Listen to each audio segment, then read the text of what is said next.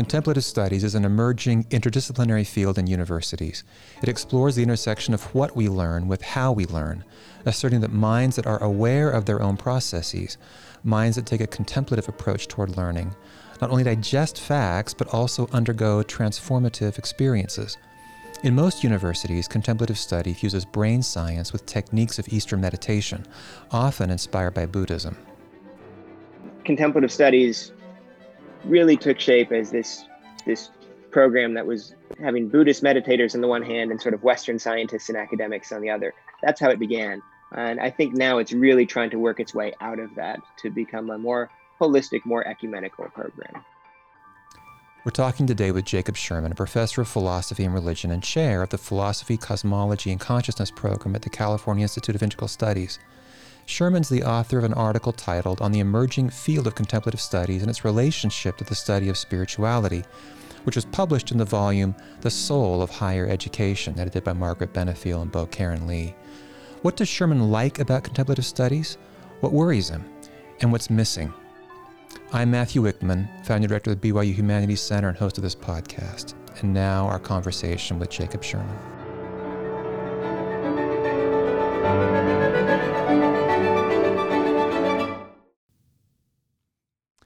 Jacob Sherman, it's good to see you again. Um, I should mention at the top that Jacob is a former guest of our BYU Humanities Center. He was a guest out here a year ago for a symposium we had uh, about, uh, it was titled What Faith After the Anthropocene. It's great to see you, Jacob. Thank you for taking time today to talk with us. Thanks, Matthew. It's a, it's a treat to be here.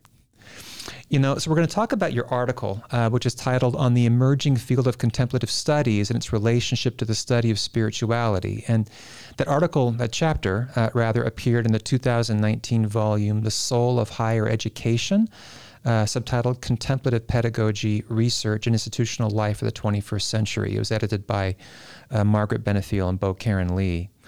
Um, there are aspects of the title of your piece and of the title of the volume in which it appears that are provocative, I imagine, for many of our listeners, people interested in higher education and the humanities and the relationship between contemplation or spirituality and learning. So, a few things we'll want to get to today include, for example, the emerging field of contemplative studies, what this is, uh, its relationship to the study of spirituality. You know, what is that relationship and why is it significant? Um, you know, going to the title of the volume in which your chapter appears, uh, you know, this relationship between contemplative pedagogy, research, and institutional or university life in the 21st century. What is that? Um, it's a lot to unpack. And I should mention here BYU status as religious university and the university's spiritual as well as intellectual mission uh, really heightens my interest in these issues. Um, especially as they're imagined to pertain not to religious universities only, but to higher education more generally. So uh, let's start here, Jacob. Um, simply, uh, what is or what are contemplative studies, and when did this field begin to emerge? So the it's a it's a relatively new field. I think the field is still emerging. Uh, it it began to take shape uh, officially probably about a decade or two ago. Uh, I think naming it contemplative studies happened early in the new millennium. Uh, it's related though to you could relate the whole field to a series of projects and inquiries and uh, scholarly engagements with contemplative traditions that had been going on uh, throughout a lot of the 20th century. The the contemporary field of contemplative studies, which now has a sort of broad representation in various parts of the academy. There are a number of centers for contemplative studies associated with universities like Brown or the University of Virginia or Rice, uh, the University of San Diego. There's also uh, I, there's a a working group at the American Academy of Religion that was founded for uh, entitled the, the Contemplative Studies uh, Group that meets annually at the American Academy of Religion and began to meet I think ten years ago. Uh, I, I, sit on the steering com- or on the uh, review committee of that currently the the field emerged from an interdisciplinary network of scholars who wanted to understand to identify contemplative experiences and activities to classify and understand them, to seek to uh, make scientific sense of them, but also, I think, crucially, and this is one of the hallmarks of contemplative studies, as opposed to uh, many other disciplines you might find find in the academy, also to include first-person uh, critical observation or experience of uh, these contemplative states as part of the mode of inquiry that uh, contemplative studies pursues.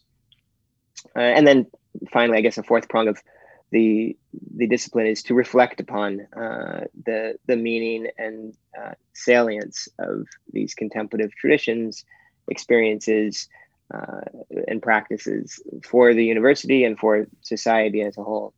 Great. Um, yeah.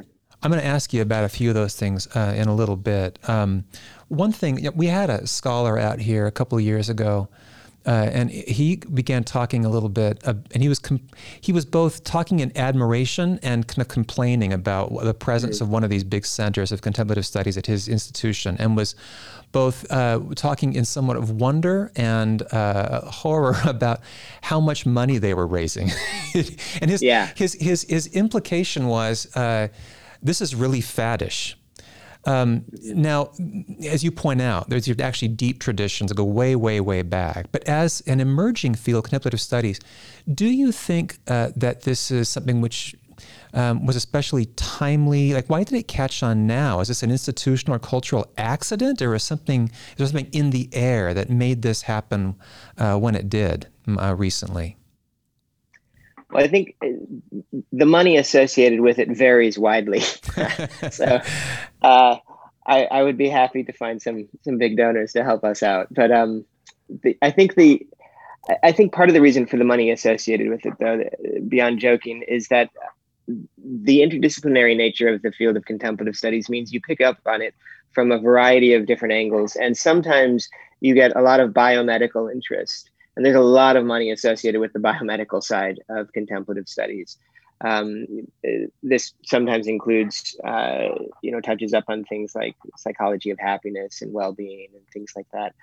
Um, but also neurophysiological studies of contemplative effects. And as with uh, a lot of things in in medical research, there's a lot of there's a lot of money bound up with that.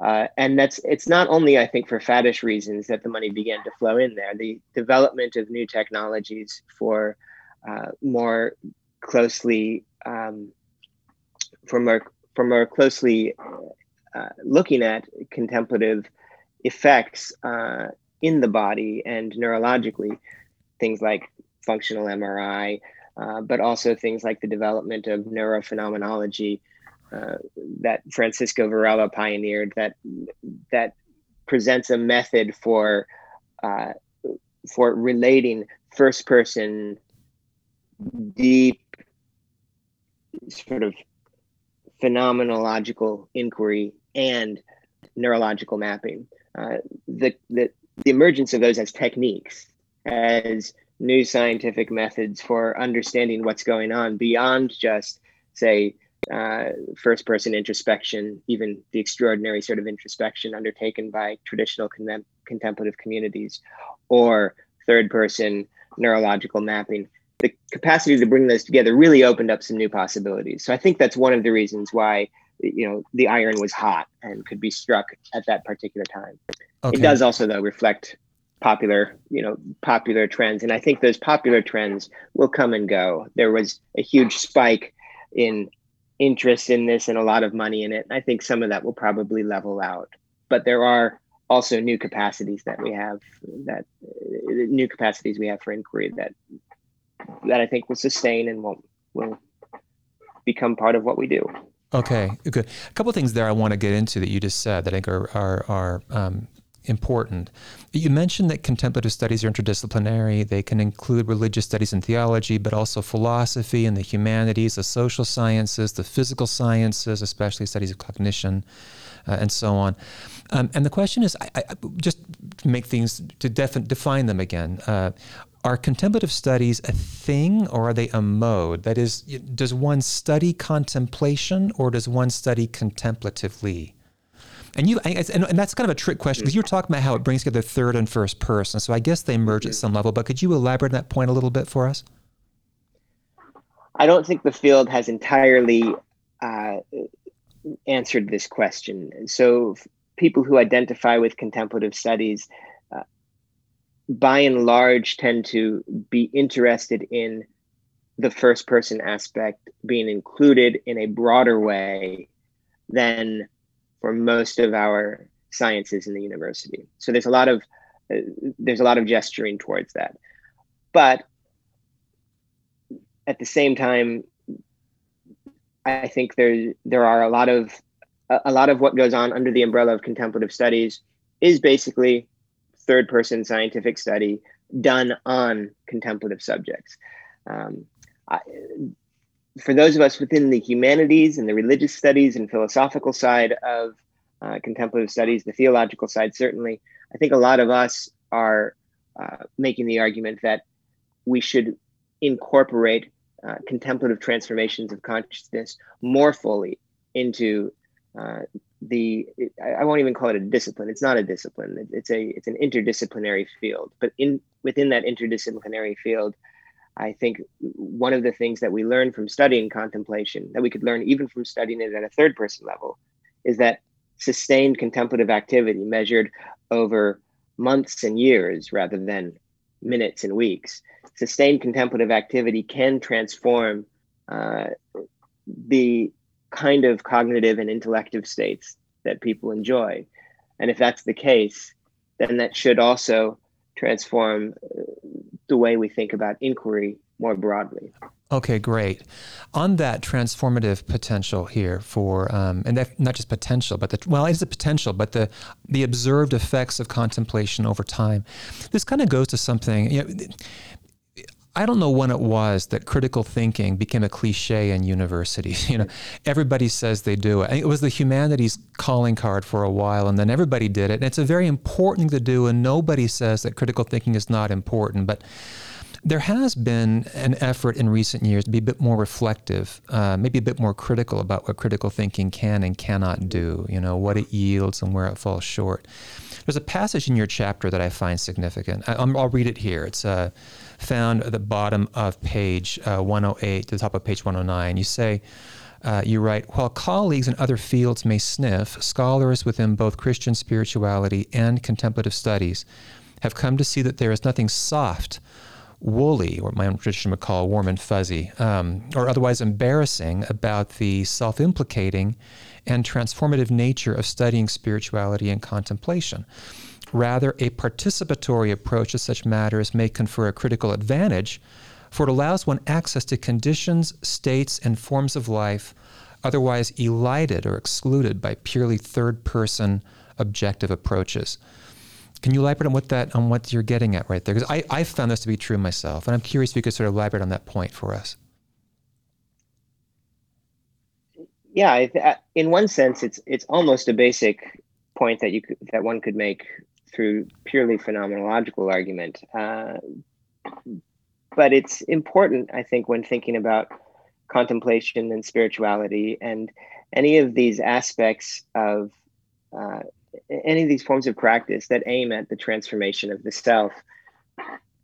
The the idea that the self is capable of formation and not just growth that we that we can be formed and transformed through engaging in certain practices and habits of life uh, that change who and what we are uh, is deeply significant for thinking about how we conduct our scholarly research how we can and not even just scholarly how, how we know how we know in the world. Because the tool the organ by which i know the world is myself.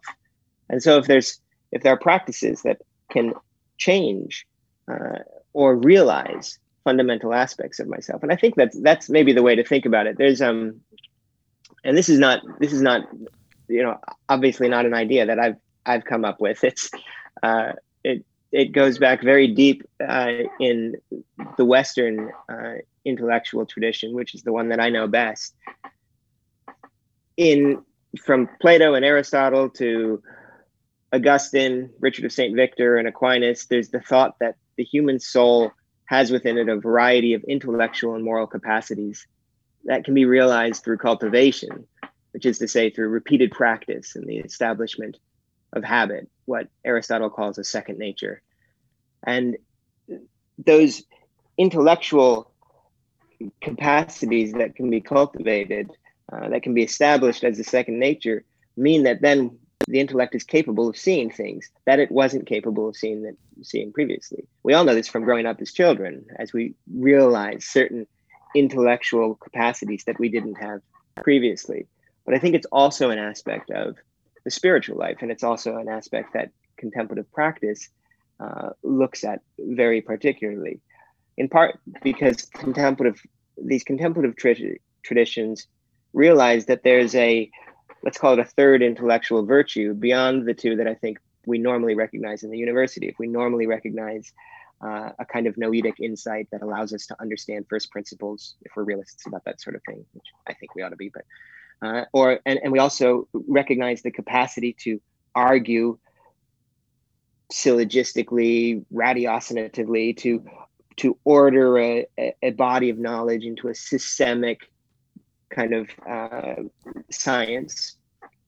Uh, those are things that we regularly recognize and utilize. But beyond that, uh, Aquinas and Aristotle would say there's Sophia or wisdom, sapientia, which is not uh, which is not just a science that you order through chains of reasoning, but is a comprehensive understanding of the real in its in its deepest principles, in its deepest reality, not first principles, not just abstract logical principles, but a, a comprehensive grasp of what is, which is realized as insight and not as deduction or, uh, or, or, or some end of a chain of reasoning.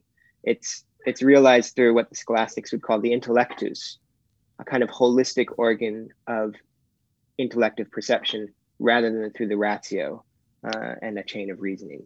Yeah, good. And I think, well, just as a, just to put a button on that, I think it's that's that kind of contemplative, intellective wisdom is what the contemplative traditions aim to cultivate, and it's not something we just realize without giving ourselves to that transformation through habit and practice, and also I think grace. Okay, good.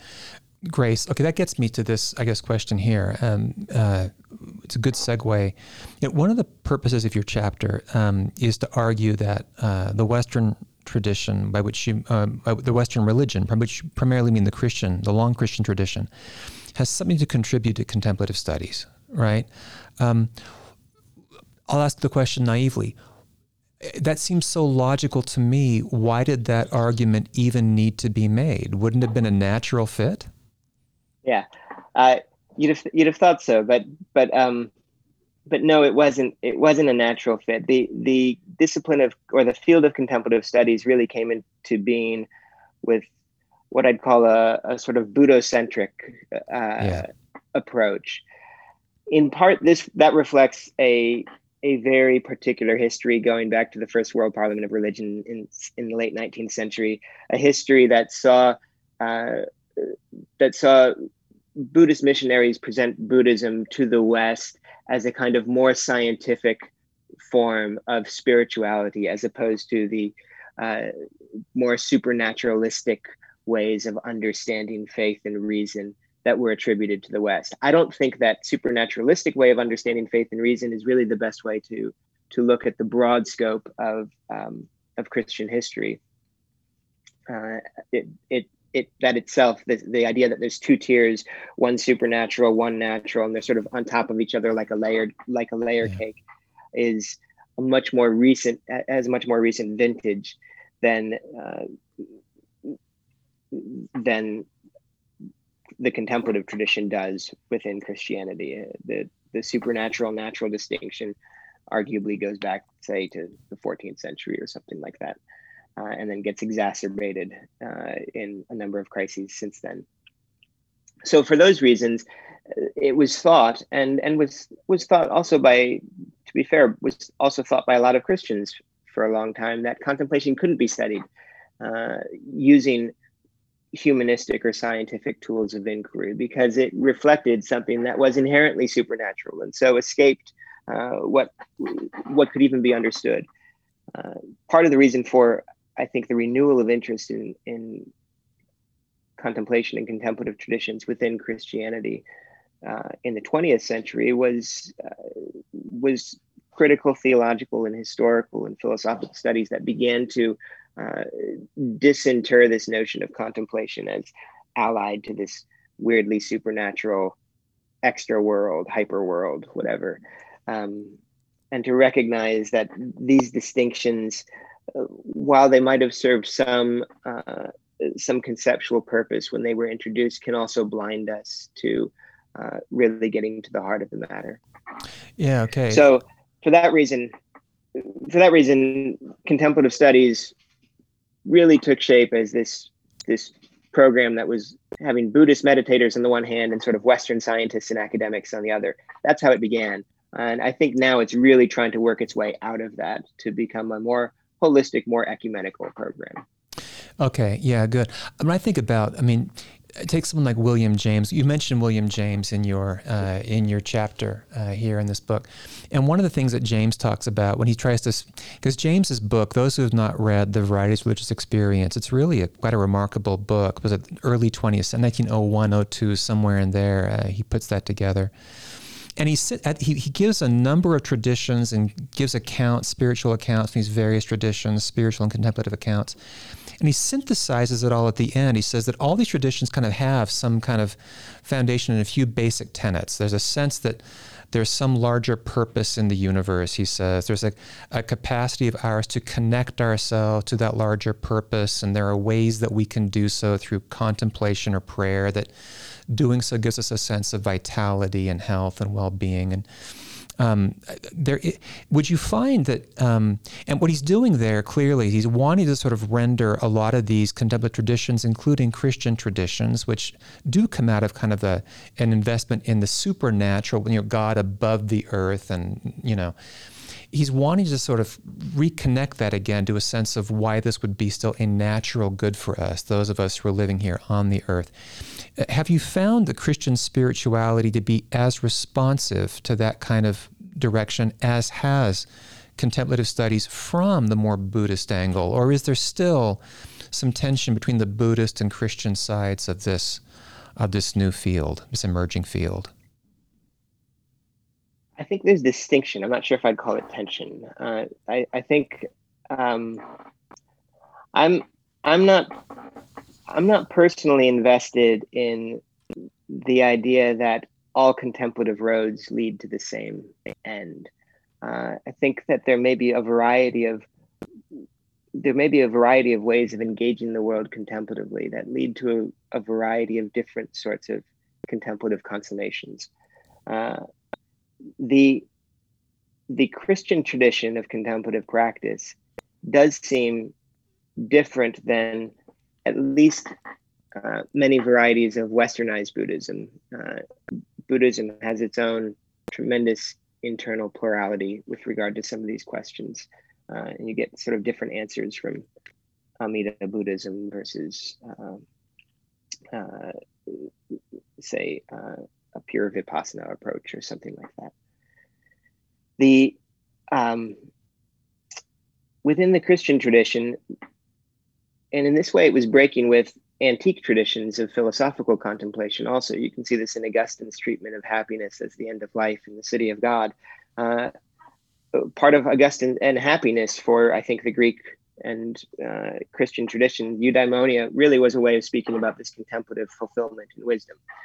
Uh, and and part of the argument that Augustine's making there is that uh, the the philosophical schools of antiquity promised eudaimonia but couldn't achieve it on its own because it's not in the nature of of of human beings as we're constituted to be capable of a completely uh, terrestrial eudaimonia, a eudaimonia that would be entirely within our power, a happiness, a contemplation that we could entirely realize. Instead, uh, the Christian approach to this has always been that we can cultivate an openness. We can cultivate attention, all, all of those things that contemplative practice does about opening our attention, learning to sustain and focus it for an active, dynamic receptivity. But it's it's that it's receptivity that's cultivated.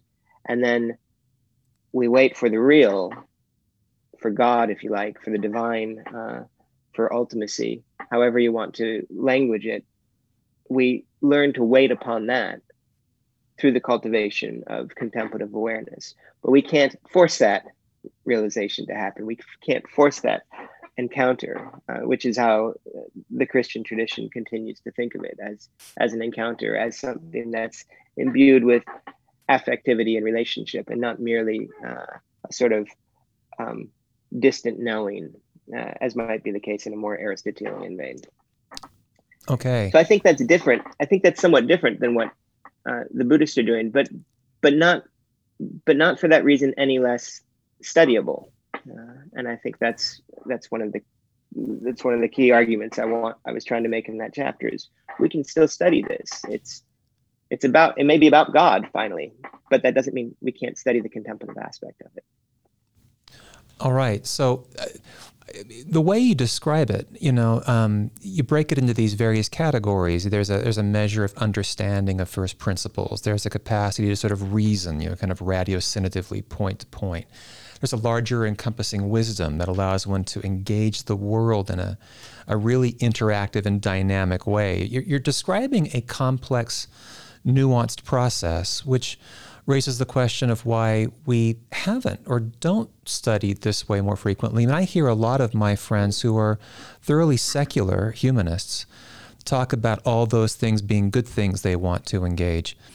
Um, one of the phrases you use in your chapter uh, about that may explain why we don't study this tradition more um, often than we maybe should is the phrase cognitive imperialism, that we are in some ways the victims of cognitive imperialism. And you have different categories. There's cognitive imperialism, and there is unresolved cognitive imperialism. There's the residue of unresolved cognitive imperialism, right? But the, but the, but but can you help us understand? So what what do you mean by cognitive imperialism, and how does it uh, end up defining so much of how we study, you know, in universities? So I, I borrowed I borrowed the I was inspired by Harold Roth's uh, critique in some of this. Uh, Harold Roth is a Taoist scholar working at Brown who's done a lot to shape the field of contemplative studies. Uh, and the general idea of cognitive imperialism is is that the dominant modes of inquiry that are preferred by the university uh, and continue to be uh, rewarded by the university took shape during a period of imperial expansion and uh, really do reflect uh, certain presumptions about the superiority of historically contingent European ideas in the late. You're talking 18th and 19th centuries. Yeah, yeah, right yeah. Long history here. Uh, it is a long history um, but it's also it, it, it continues to shape uh, a lot of uh, a lot of the way we think about the world and a lot of our encounters with with people throughout the world both other people's and encounters i think with our own selves aspects of our own self that that may reason and think differently.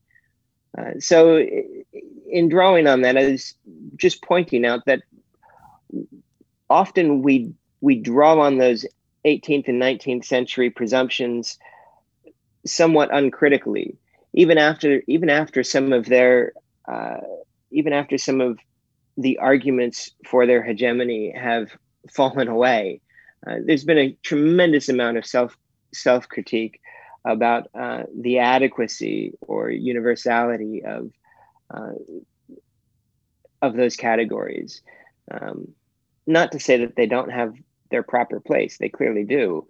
Uh, but the idea that the entirety of reality is uh, transparently subject to 18th and 19th century Enlightenment uh, description is just harder and harder to maintain. And throughout a lot of our fields, there's been ways in which that's been critiqued. It's been critiqued even within the sciences in certain ways, certainly within the humanities. It's been critiqued from um, at psychological levels of understanding how we actually think and reason.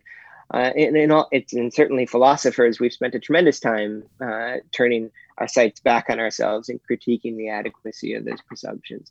Often, though, those, those various critiques are kept separate so that the university continues to still function with this dominant uh, it's called a cognitive ideology running as the the de facto norm for the modern secular research university.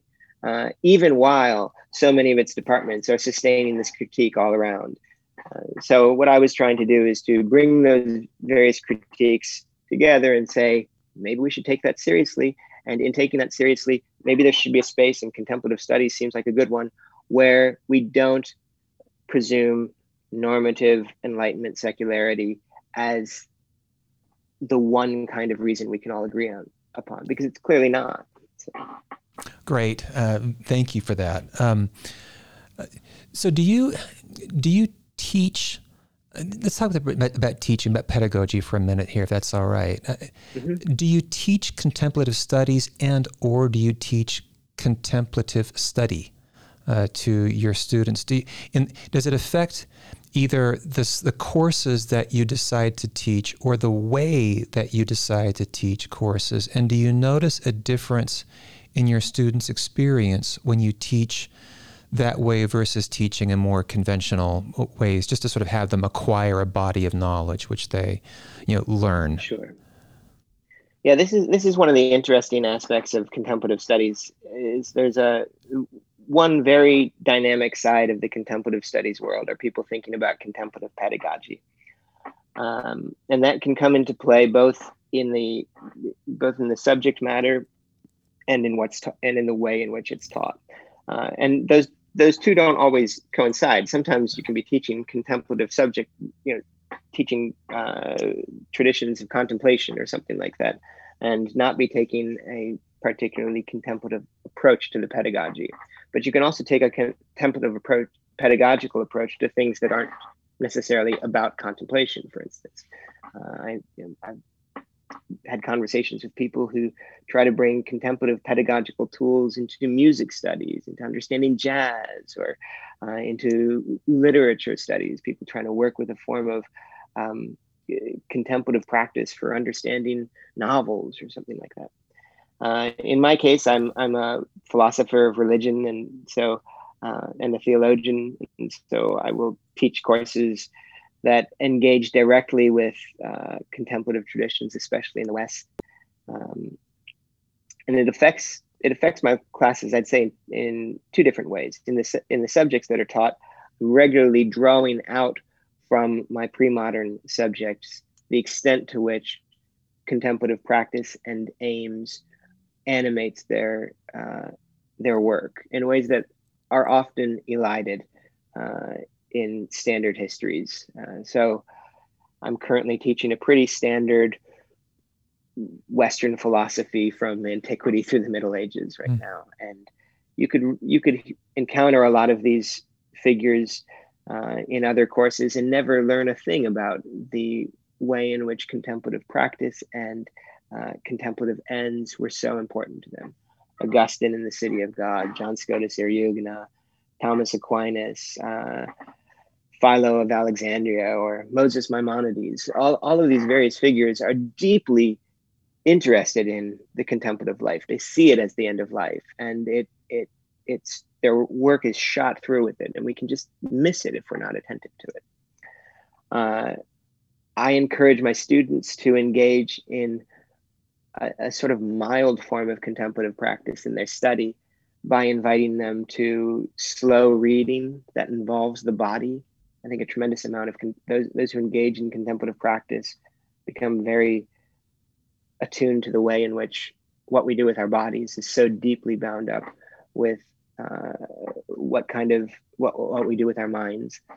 Uh, so I encourage my students to sit down when reading from pre-modern texts, albeit in translation, uh, to sit down and to read them out loud, uh, so that they bring the breath and the body into their reading of it. It forces them to slow down uh, and replicates a form of contemplative practice known as lectio divina that involves reading texts all, almost always out loud, even if it's very, very quietly, sort of chewing on the words to begin with and allowing yourself to stop, pause, be drawn into deeper reflection on the text. We can get technical about all the stages in traditional Lectio Divina, but you can also do it pretty loosely, um, as I encourage my students to, to just read aloud and let it draw you into these various moments of reverie, attention, maybe prayer, uh, and and to see that as part of a critical engagement with the text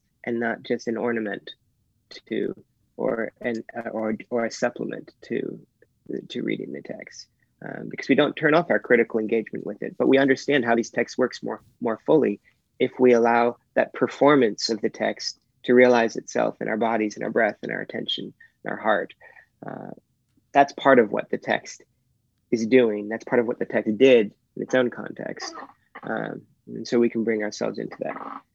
And then in other courses that are more specifically on, say, uh, on, on if I was teach, I've taught courses on uh, medieval Christian mystical traditions, and in those cases, I will try to give students uh, the opportunity to engage in some, let's say, iterations of the practices that the the figures they're reading uh, might have also uh, the kind of practices those figures might have also done. Um, that one's a little bit more tricky because I'm I'm not at a confessional university. I don't want to ask people to uh, take on uh, practices or, or spiritual traditions that are, aren't their own. Uh, but I want to give them the opportunity to to explore almost the way you might in a museum or something like that. To explore what that might have been like, to to imagine what it might have been like, and even to feel in your body what it might have been like to find practices like that deeply meaningful and compelling and uh, regular in the lives of the authors uh, and, and figures that we're, we're thinking about. You mentioned a museum. It's almost like an interactive museum, you know. That's what I meant. Yeah. Yeah, right. Which is which is which is which is great. It's a great. It's a great image. You know, when you mentioned having students. Um, uh, ex- do exercises where they read slowly or read out loud, you know, and are aware of kind of how these things affect the body and not just the mind. I, you know, I'm a literature professor, and something that many literature professors teach their students to do when you read poetry, especially, is read it out loud pay very careful attention to pauses within lines, between lines, between stanzas, um, to, to, to, sounds, rhythms, uh, you know, alliterations, um, caesuras, uh, all these ways uh, uh, that, that, that the body has of creating these rhythmic dimensions to these texts that do affect how you take in the meaning of a poem it's a, it's a widely uh, shared practice. It's rarely seen as contemplative, but it does have that kind of resonance with that tradition for sure. I also just, as an aside, teach a course uh, called Literature and Spiritual Experience, which asks students to be reflective about the nature of uh, what they get from the text they're reading, to think about what the um, how these things articulate things of ultimacy or value in ways that both uh, coincide and also confront uh, things that they value uh, in their own lives, whether it be religious or otherwise. And, and, that reflective dimension in these classes has been a revelation to me, seeing what this does to the way students learn, even about what a poem is and what it does. Or uh, it, it, it's a more dynamic form of learning. We only yeah, have a couple minutes left here, uh, Jacob, and, and this has been great. I could talk to you a long time about this, but let me just ask. Let me close with this question here. Um, and that is, you know, for you, what's ultimately at stake in contemplative studies? I mean, what do you think the field stands to gain by reconciling itself with Christian spirituality? Um, or is it Christian spirituality that stands to gain by finding a foothold in an emerging field like contemplative studies? And, and or maybe that's one question. Another might be this uh, how emergent finally is contemplative studies? You know, how wide can its purchase be in higher education? Uh, is there a future for it in uh, the broad and thoughtful way that you portray it in this chapter of yours? I don't know whether contemplative studies itself will uh, become a permanent aspect of the university or a transitional uh, form. I think contemplation as allied to study, to the life of higher education, and to the cultivation of our our capacities uh, to education in the broadest sense has been with us for 2,500 years and much more. Uh, so I don't think that's going to go away, and that's where my interest comes from. Uh, just really the intrinsic value I see in in comporting one's life towards contemplative ends.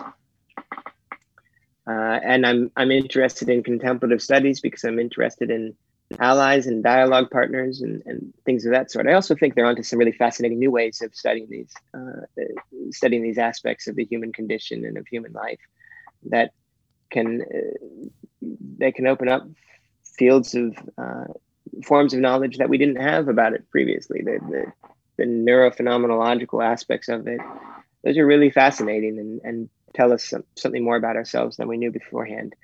Um, but what I what I hope for is I hope for a university. I hope for uh, an an academy that's capable of including uh, contemplative goals as part of uh, educational goals. Not that contemplation uh, becomes another queen of the sciences like theology in the old days, um, but that that contemplative ends be seen as uh, intrinsically valuable, rewarding ends for human life and things that deserve that deserve our attention and our cultivation, and that's part of what I see the academy as existing for, part of what I see universities as existing for. And so I'd, I'd love to see that. I'd love to see uh, contemplation flourish within the academic environment. I love the university. I love university life. I've always loved the university. Uh, and in part, I think I loved it so much because I came as a teenager uh, into my undergraduate years looking for something like uh, something something like theoria, something like contemplation. And I happened to stumble into programs and texts that met that in me. And it just seemed like the most exciting thing that a person could do with their life to think and study about these things. Uh, and I'd like to see more people have that opportunity. Yeah, I, I, I, share your passion for the university. And also, I share your conviction about uh, the value of um, contemplative study and uh, I, I, was I was very moved by uh, the article that you wrote. Uh, I love your work generally, uh, so uh, it's such a pleasure, uh, privilege to have you talk with us today, Jacob. Thank you very much, and good luck with everything. Thanks, Matthew. The privilege has been mine.